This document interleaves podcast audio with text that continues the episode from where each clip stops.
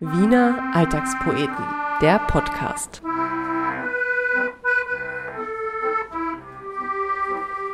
Servus und herzlich willkommen zur ersten Folge des Wiener Alltagspoeten Podcasts. Wir werden hier an dieser Stelle Gespräche führen über das Leben in Wien, eine Stadt, die ja die Kulisse bildet für so viel Poesie, Tragödie und Weltschmerz, alles Themen, die ich auch auf der Seite Wiener Alltagspoeten versuche einzufangen.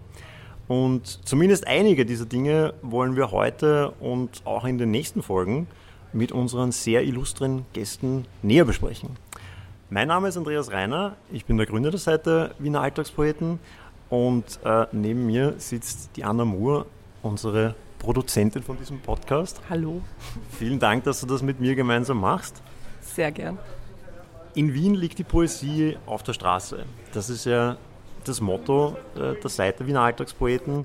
Und deshalb nehmen wir diesen Podcast auch nicht in einem isolierten, dunklen Studio auf, sondern hier im ja eigentlich auch sehr dunklen äh, Café Weidinger neben dem Wiener Gürtel. Es ist ja gerade Sommer in Wien. Wir wollten eigentlich auf der Donauinsel aufnehmen, aber der Sommer in Wien ist ja sehr schön, aber äh, leider ähm, auch nicht endlos und deshalb hat uns das Wetter heute einen Strich durch die Rechnung gemacht und wir sind jetzt hier. Ich finde das aber eh sehr schön, äh, diese Kulisse, weil die passt gut zum, zum ersten Thema, das wir heute besprechen und das Thema lautet Wiener Schmäh. Sehr passend natürlich zur der Seite Wiener Alltagspoeten und zu der Stadt Wien generell.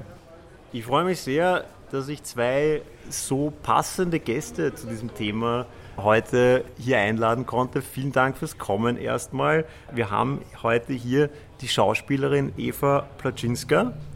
Ja, danke, hallo. Freut mich sehr. Hallo, Servus. Und den Kabarettisten Vitus Wieser. Hallo, Servus. Servus. Wollt ihr euch vielleicht ganz kurz vorstellen für die drei Menschen, die euch noch nicht kennen und die zuhören werden? Eva, magst du anfangen? Ja, ich fange gerne an.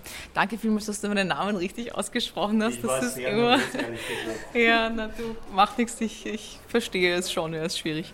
Äh, ich bin ähm, da, mein Claim to Fame ist, würde ich mal sagen, Euder, sonst würde ich hier nicht sitzen. Ich habe vor zwei äh, Jahren ein Video gemacht, das viral wurde, und zwar äh, How to Speak Viennese Using Only One Word. Und das ist dann im Internet explodiert.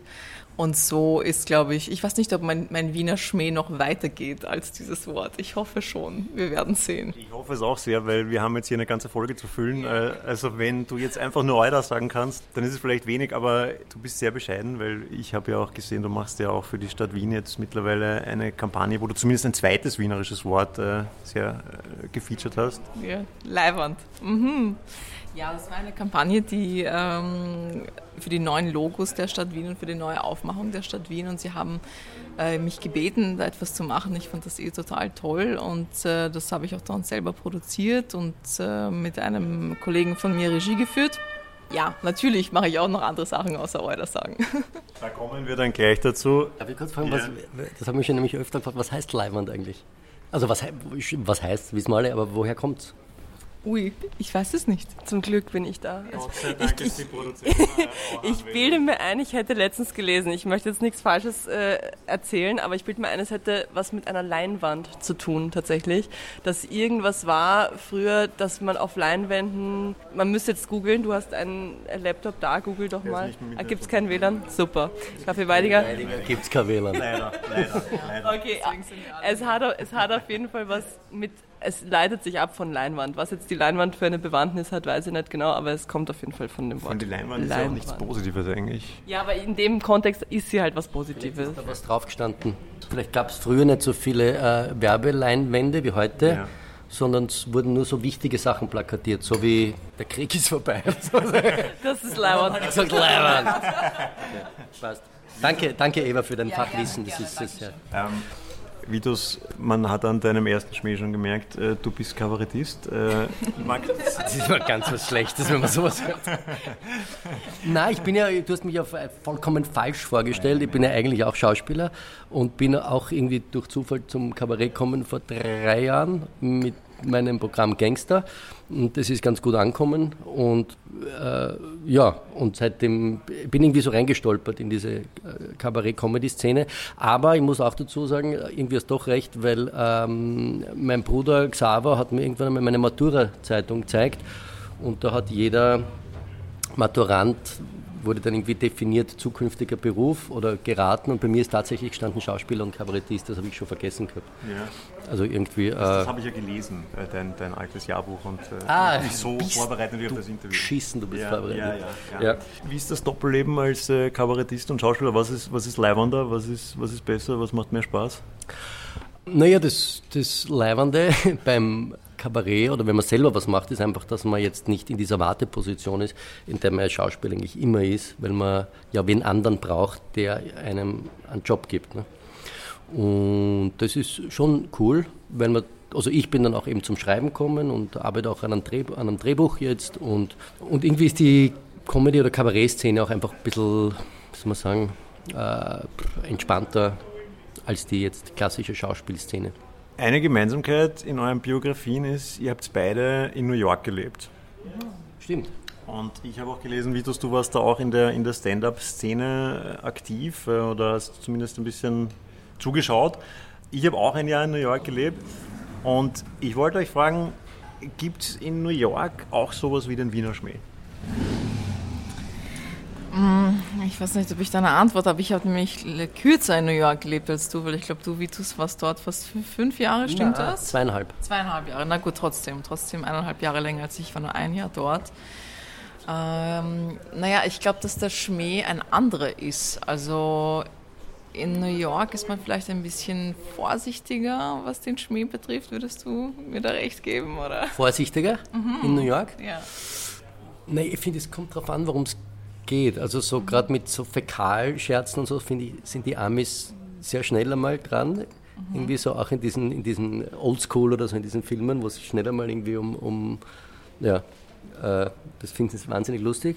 Äh, vorsichtiger, nein, ich finde das, was den Wiener Schmäh definiert, ist, ist, dass es eben so unklar ist. Mhm. Und deswegen, glaube ich, äh, laufen die Deutschen dann auch oft mhm. so total ins Leere. Weil ich glaube, der Mittermeier hat diesen, hat diesen Schmäh im Programm gehabt oder hat er das wirklich erlebt, wo er sagt, äh, wenn, wenn ein Auto an der Ampel steht in Deutschland und, und es wird grün und es fährt nicht weiter, dann hupen halt die Leute.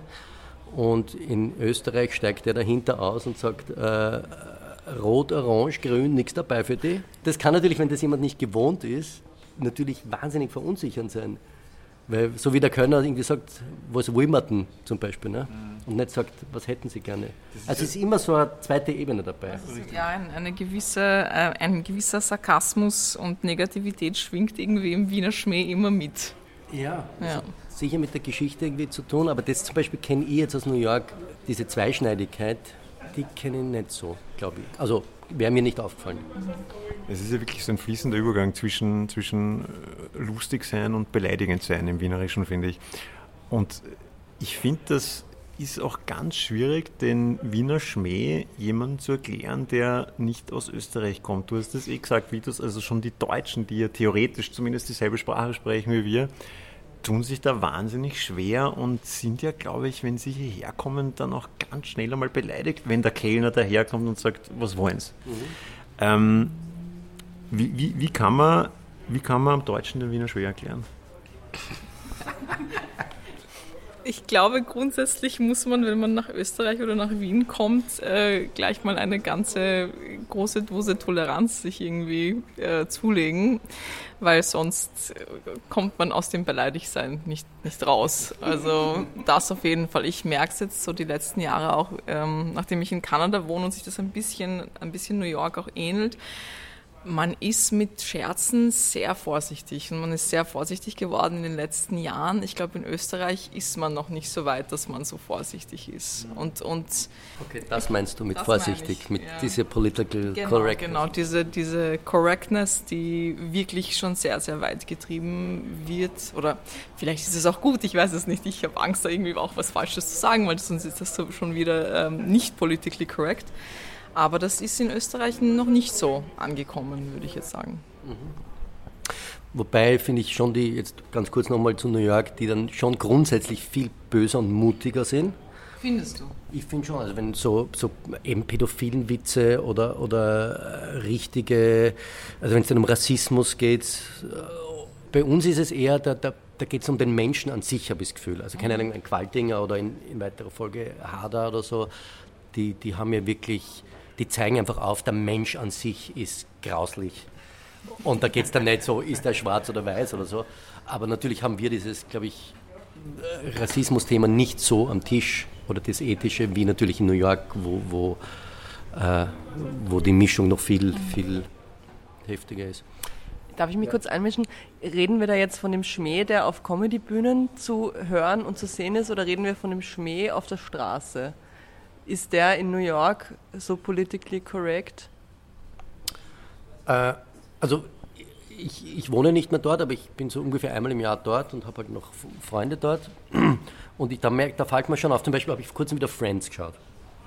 Und wie absurd das, wenn man das jetzt ist, wie absurd es ist, dass es fünf weiße Menschen in New York sind. Das ist so nicht repräsentativ für diese Stadt. Und es wäre mir vor 15 Jahren einfach nicht aufgefallen. Dann kommt er mal ein Schwarzer vor, dann kommt er mal ein Asiate vor. Aber dass die fünf Hauptcharaktere fünf weiße Mittelklasse-Amerikaner sind, und, und ja, mein Kumpel, äh, der ist äh, gemischt, also der ist halt, äh, Mutter ist Italienerin und Vater ist schwarz. Und der sagt halt einfach, das ist Bullshit. Das war halt Gehirnwäsche, wie halt dieses klassische White Corporate America. Das ging halt damals noch. Aber das wäre heute unmöglich. Es wird nicht mehr produziert werden. Äh, von daher sind die einfach, glaube ich, viel bewusster, sowohl auf der Straße wie auch auf der Bühne. Was sagen die New Yorker zum Wiener Schmäh? Gibt es New Yorker, die jemals den Wiener Schmäh konsumiert haben? Also ich weiß nicht, ich finde, das ist halt so lokal, ja, so verbunden mit dem Lokalkolorit, dass das fast nicht übersetzbar ist. Ich habe einmal eben, ich habe diese paar Auftritte, die ich in, die ersten übrigens auch, meine ersten Comedy-Stand-Up-Auftritte waren in New York, weil ich mich die auch, auch sicherer gefühlt habe. Weil, man, man, merkt, ich bin Ausländer und, und ich habe das Gefühl, da gibt es so viele, die das machen und da ist die, das ist nicht, man wird nicht so hart geprüft. Die sind am Anfang so bei diesen Open Mics viel toleranter. Mhm. Und da habe ich halt, das waren fünf Minuten oder so. Und da habe ich irgendwie eh versucht, ein bisschen den Wiener Schmäh auf Englisch zu übersetzen. Aber also ich habe sowas gehabt wie, äh, ja hallo, ich bin aus Wien, Österreich, dieses wunderschöne Land, diese wunderschöne Stadt. Ich meine, Klimt, äh, Freud, äh, Mozart, Hitler und habe das halt so aufgezählt. Und das geht natürlich schon, also einfach dieser Sarkasmus, aber sowas wie eben, weiß ich jetzt nicht, aber halt so richtige Lokal, Dinge, die mit dem Lokalkolorit verbunden sind, das ist, glaube ich, in je, aber in jeder Sprache dann schwer zu übersetzen. Ich glaube zum Beispiel, dass sich dieser Wiener krantige Herr Ober nicht übersetzen ließe, weil in, in Amerika würde man es empfinden als, was ist das für ein Kundenservice? So, also es geht halt gar nicht klar, oder? Du hast selber auch als Kellnerin gearbeitet. Wie jeder Schauspieler in Amerika oder Kanada habe ich auch als ähm, Kellnerin gearbeitet. Und das, also da ist der Kunde König. Da kann man sich sein Was wollens nicht erlauben. Also das auf gar keinen Fall. Da, da bist du darauf angewiesen, dass du Trinkgelder bekommst. Und je netter du bist, desto höher hoffentlich diese Trinkgelder. Findet Sie es nicht auch wahnsinnig lustig, durch den ersten Bezirk zu spazieren und Amerikaner dabei zu beobachten, wie sie bei einem Wiener Kellner was bestellen und, und völlig fassungslos sind, was da, was da gerade mit ihnen passiert? Äh, letztens war ich in einem Café im ersten Bezirk ähm, und der Kellner hat ähm, zwei, eine, eine kleine eine Familie hat sich hingesetzt mit zwei Kindern und das Erste, was er macht, ist, er geht zu dieser Familie hin, gibt ihnen ein Menü und sagt auf Englisch, the first thing you learn in Vienna is that we have time. Und dann geht er und lässt sie 15 Minuten dort sitzen, ohne dass sie irgendwas bestellen konnten. Und dann kam ein, ein älteres Paar an und steht vorne bei der Türe und wartet, wie das so üblich ist in anderen Ländern. Man wartet an, bei der Tür, dass jemand sie zu einem Sitz hinführt. Und das Lokal war wirklich halb leer und der Kellner kommt dann zu diesem älteren Touristenpaar und fragt so, um, for two? Sie so, yes. Did you have a reservation? No. Well then, I don't have space. Ich finde das dann immer so traurig für, die, für diese Amerikaner, die, die sich das so als Opfer dann sehen und die, die den, den, den Witz dahinter nicht sehen, weil das ist ja, wir haben jetzt alle gelacht, aber eigentlich ist das ja eine, eine kostenlose Kabarett-Vorführung, die man da zur Melange dazu bekommt und die Amerikaner sind dann immer so beleidigt. Ich, ich finde das eigentlich voll schade. Man müsste ihnen das mal erklären, dass wir das lustig meinen. Was mache ich dann als die Person, die weiß, dass da jetzt zwei Leute rausgehen und die sind total, also sie wären total schockiert, wenn ich ihnen sagen würde, das ist jetzt nur ein Witz, bitte kommen Sie rein oder hat das nicht so gemeint, weil dann haben sie ja ein, ein Trauma davon, dass jemand sie aus dem Lokal schickt, weil sie sich nicht hinsetzen können. Also ich, ich bin dann wirklich nur perplex sitzen geblieben, weil ich nicht gewusst habe, was ich mit diesem Schmäh anfangen soll. Apropos lokal, ähm, wir sind ja hier eben im Café Weidinger. Ähm, Vitus, das war ein Vorschlag von dir übrigens. Ähm, ich schätze das Weidinger auch sehr. Leider sind nicht nur Weidinger Hardcore-Fans hier in unserer Runde. Äh, Eva, du warst nicht so glücklich mit, mit der Lokalwahl. Ich kriege dann die ganzen Hass-E-Mails. Ach so, okay. Das Weidinger, ich verstehe den Hype nicht. Ich war dreimal hier und das äh, erste Mal, wo ich da war, hatte ich ein großes Soda Zitron, für das ich 5 Euro bezahlt habe. Wirklich? Ja, ich habe 5 Euro, für, das, so viel zahle ich nicht einmal in der Innenstadt für ein Na gut, großes die Soda Frage Zitron. ist, wieso trinkst du kein Bier? Es ist billiger. Ja, Richtig, ja. das, ist, das, das habe ich auch im Vorgespräch schon gesagt, weil der Spritzer kostet hier also deutlich unter 2 Euro. Und ich glaube, das ist wieder so eine Bestrafungsaktion auch vom Kellner, wie wir vorher bei dieser Amerikaner-Geschichte gesehen haben. Er möchte dich quasi erziehen dahin, dass du das Richtige bestellst. Ja, Und es ist auch das kleine Bier teurer als das große, ne? richtig. Und das, das, ist, das, ist halt, das ist halt Wiener Humor. Du bist zu lange in Kanada. Ja, ja, ich weiß es nicht. Ich habe, ja, ich, wahrscheinlich habe ich, ich war eh besser mit einem Bier unterwegs, dann wird es mir wahrscheinlich auch besser gehen beim Zahlen.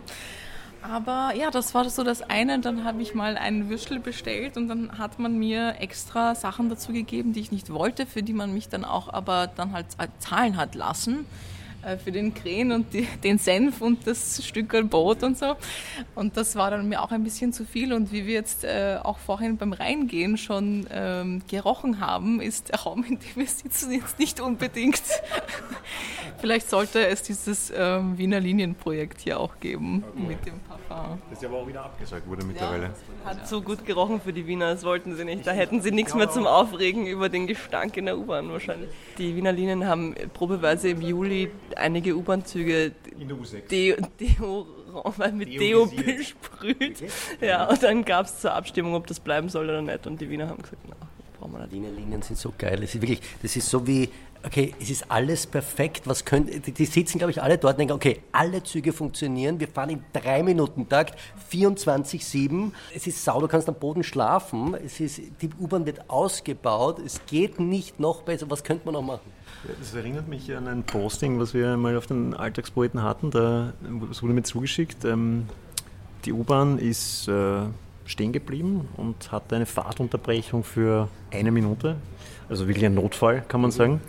Und ein Fahrgast hat sein Handy rausgenommen und aus der U-Bahn heraus beim Wiener Linien Kundenservice angerufen und gefragt, Erst, was ist, wann fährt die U-Bahn weiter? Schön. Ich sehe das genauso wie du. Es ist, also es ist eigentlich unmöglich, ein besseres öffentliches Verkehrssystem zu finden als in Wien. Und die Leute tun so, als wären wir in Bagdad. Naja, die Leute, also jeder Österreicher müsste sowieso gesetzlich verpflichtet werden, einmal, sagen wir zumindest sechs Monate im Ausland. Und zwar wurscht wo. Ja. Es reicht schon Hamburg, es reicht schon Berlin. Nur von New York, von den Öffis wollen wir gar nicht reden, wo, wo du, und das ist eine Statistik übrigens, äh, zehn Jahre in New York, Öffis, verliert man 10% seines Gehörs. Das ist ein, das ist ein Fakt.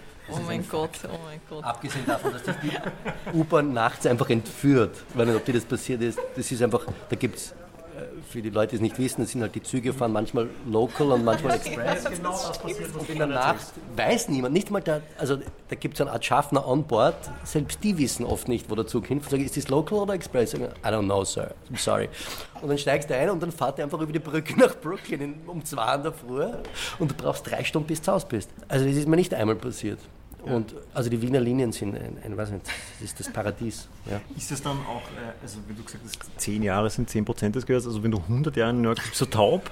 Wird das je- hochgerechnet? Das ist wurscht, weil jeder 100-Jährige ist taub. das ist egal. Ich habe jetzt noch nicht beantwortet, wie kann man äh, Deutschen den Wiener Schmäh Genau, ja, also versuchen wir das mal. Ähm, wenn man einen Wikipedia-Eintrag schreibt zu Wiener Schmäh, wie, wie schaut der aus?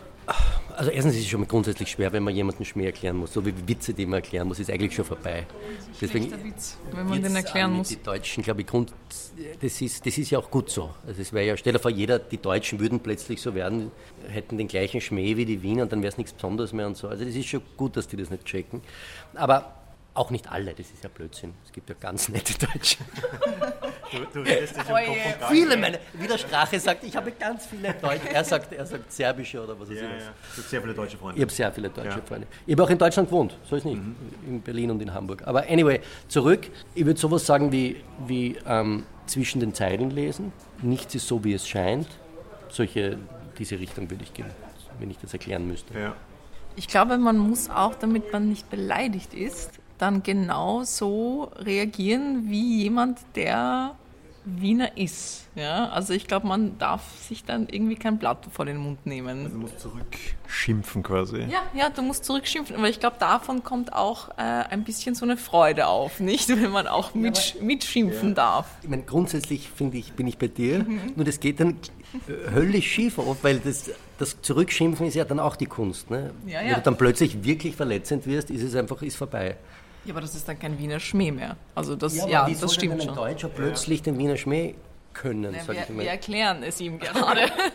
Es ist auch, finde ich, es ist auch so schwierig für die Deutschen, weil natürlich äh, der Wiener Schmäh, da gehört ja auch der Wiener Dialekt dazu. Also es ist ja jetzt den, Hoch, äh, den, den Wiener Schmäh auf Hochdeutsch rüberzubringen, ist ja auch irgendwie schwierig.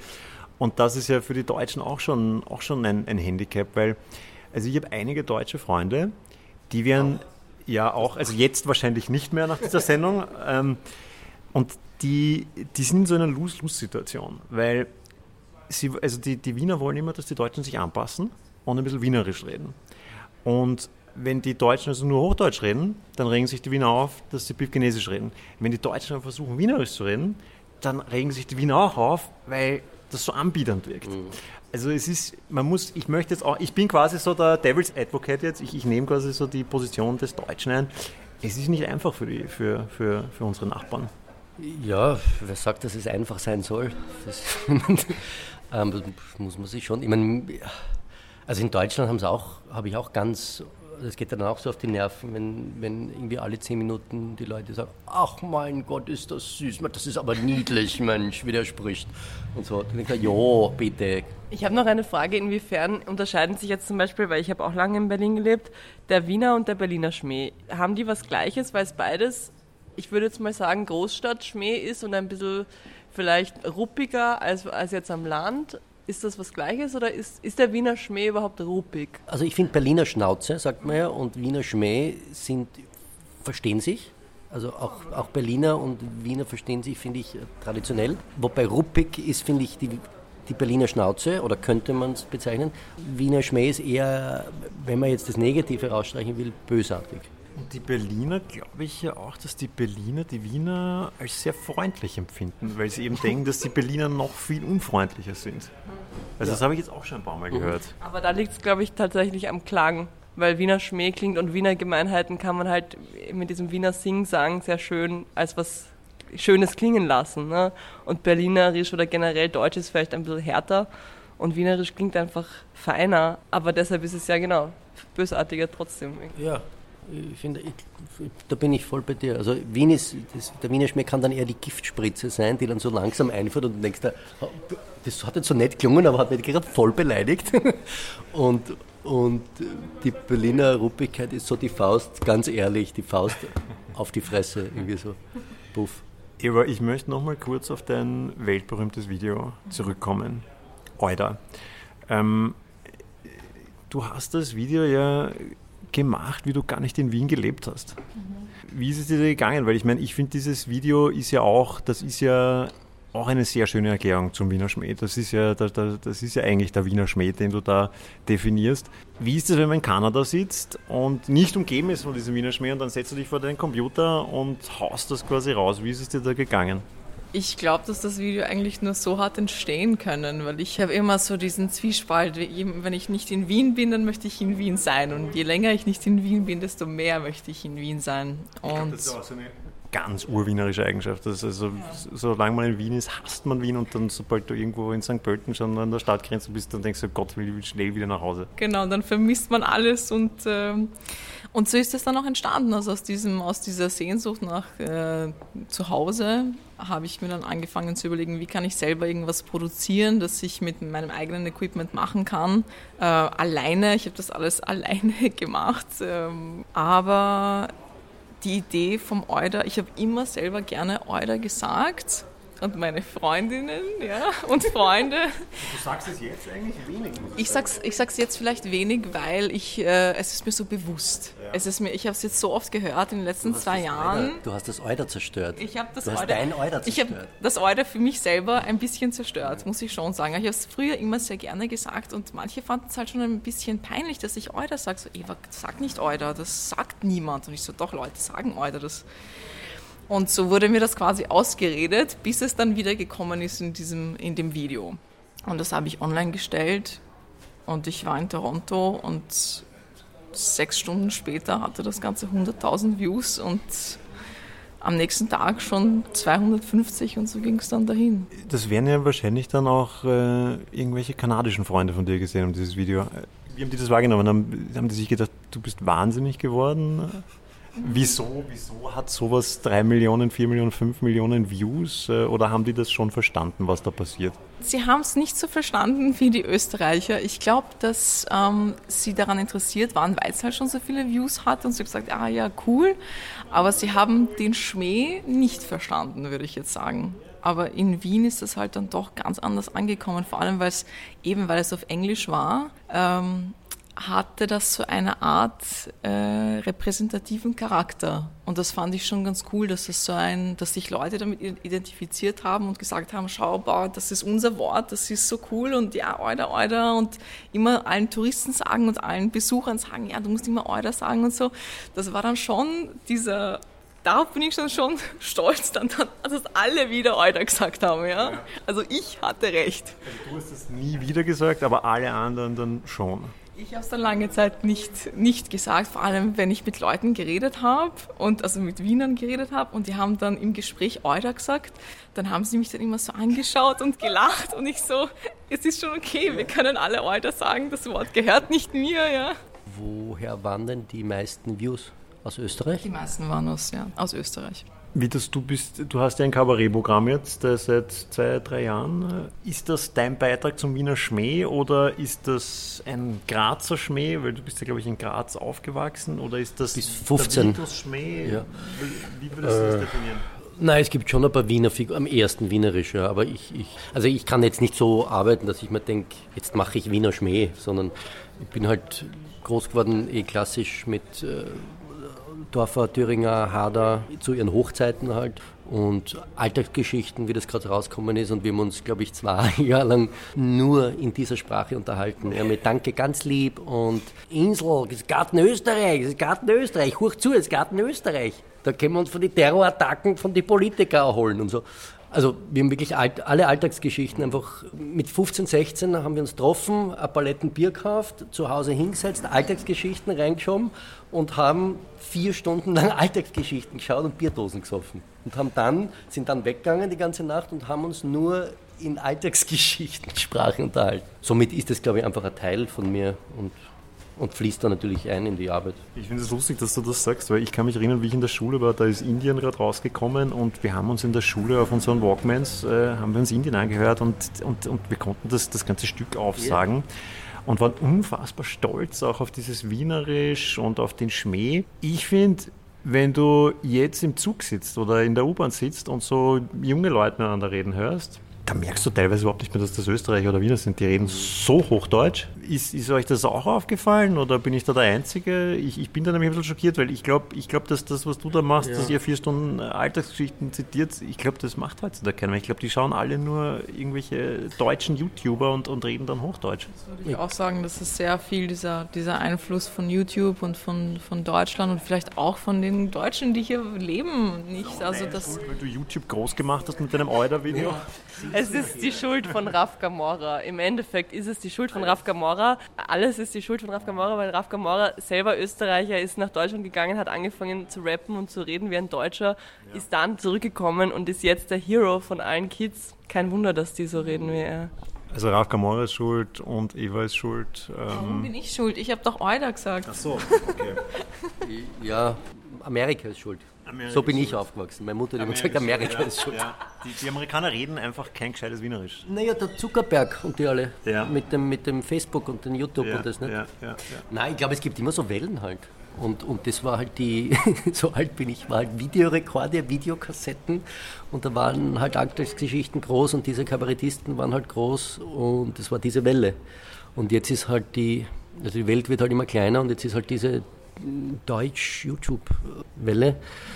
Ja, keine Ahnung, wie, was als nächstes, oder was dann wie das, ob Wienerisch ausstirbt oder Dialekte aussterben, ich glaube nicht. Ja, ich glaube, sie gehen schon zurück. Also ich glaube, das ist schon, ja. ist auch ein weltweites Phänomen. Äh, es ist jetzt nicht nur in Wien so, aber ich glaube, die Dialekte gehen schon weltweit zurück. Also ich finde schon, dass man es in Wien merkt. Also ich biete mir ein, so vor 15 Jahren haben die Leute auf der Straße schon irgendwie anders noch miteinander geredet. Aber vielleicht schon, ich bin auch so einer, der immer sagt, früher war alles besser. Also es ist, man kann das nicht so ernst nehmen, was ich das da Das ist aber so, ja. Ist, das ist, ist ein Fakt. So, ja. ja, ja. Danke, mhm. Früher hat das oder Zitrone Weidinger noch nicht 5 ja. Euro gekostet. Das, das, weiß ich nicht, aber ich glaube, das hat schon immer. Das hat 20 Schilling gekostet. Man hat einfach weniger gewusst. Das ist, also die, die Wahrnehmung ist ganz natürlich. Weil je, ich glaube, je mehr man weiß von der Welt und vom eigenen Leben, desto stressiger und überfordernder wird es. Und natürlich hat, hat, diese Jugend oder, oder die Zeit, wo sich alles kleiner angefühlt hat und einfacher, fühlt sich im Nachhinein besser an. Also ich war gestern nur noch zu dem Ding, ich war auf der Donauinsel Radl fahren und habe da in der, bis in die Lobau und da hörst herrlichstes Wienerisch. Und ja, das stimmt. Das, ja. Na, ich würde sagen, dass vielleicht einfach, also ich weiß jetzt nicht, was so, ähm, ich kenne nicht das ganze Programm im Fernsehen oder auch ich kenne keinen österreichischen YouTuber, aber vielleicht gibt es das Angebot einfach nicht. Früher gab es vielleicht mehr so Wiener Angebot. Und jetzt ist, jetzt wird einfach das nicht mehr angeboten. Vielleicht musst du, wie du es auch, irgendwie einen Sprachkurs. einen Sprachkurs für Jugendliche oder sonst was äh, schreiben oder irgendein Kamerie schreiben, das dann auch für wirklich die Jungen, die sich von YouTube zu viel beeinflussen lassen, dann wieder zurückholen. Was ich ja finde, dass mit dem Euda ein bisschen passiert ist. Ja, ja. Ja. Ich wollte gerade sagen, also ich meine, wie du es ja absolut, der Ball liegt auch bei dir, aber ich meine, Eva, du, du hast Euda mehr oder weniger erfunden und groß gemacht. Der Lexikon, so ein Wiener Lexikon, einfach Euda war das erste, das O, genau. alles durch. Ja, eh, ich mache das dann auch noch mit Herst und ja eh und schauen wir mal und ja, Leihwand gibt es jetzt auch schon, ne? also das ist dann... Man darf ja auch nicht vergessen, wir bewegen uns in unserer, du machst Podcasts, ne? du machst unter anderem äh, YouTube-Videos, ich, ich mache Bühnenstücke und so. Wir sind ja schon in unserer Bubble. Mhm. Und natürlich kriegen wir diese Leute mit, die auch sich dafür interessieren, aber es gibt immer mehr Leute, die auf den ganzen Schaß scheißen und sagen, ich will kein Handy mehr, YouTube interessiert mich nicht. Und das Leben findet auch statt. Wahrscheinlich sogar besser. Und wahrscheinlich sogar glücklicher und besser. Na, aber da muss man, ja, also wie gesagt, gestern beim Radlfahren das war herrlich. Ja, also das, da gebe ich dir recht, also die Donauinsel ist für mich auch so ein Ort der Sicherheit, wo man weiß... Äh, Insel muss Insel bleiben. Richtig, richtig. Sehr schönes Schlusswort. Ich möchte mich ganz herzlich bei euch beiden bedanken, dass ihr bei der ersten Podcast-Folge dabei wart. Dankeschön. Ja, sehr gerne. Ich bin mir nicht ganz sicher, ob wir jetzt wirklich erklärt haben, was der Wiener Schmäh ist. Wir haben, wir haben uns angenähert, glaube ich. Wir haben es eingegrenzt. Ähm, aber es war auf jeden Fall ein, ein sehr lustiges Gespräch mit euch und äh, ja, vielen Dank nochmal und ähm, wir hören uns wieder bei der nächsten Folge vom Wiener Alltagspoeten Podcast. Macht's es gut, Servus, Baba.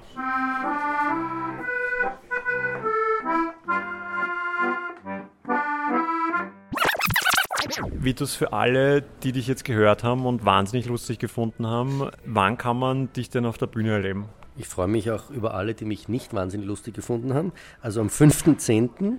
im Alsergrund, äh, am 8.11. in Ternitz in Niederösterreich, am 23.11. wieder im Alsergrund und am 28.11. in Linz, Arbeiterkammer Oberösterreich. Wunderbar. Leute, geht's hin und schaut euch den Vitus in Action an. Si, Senor.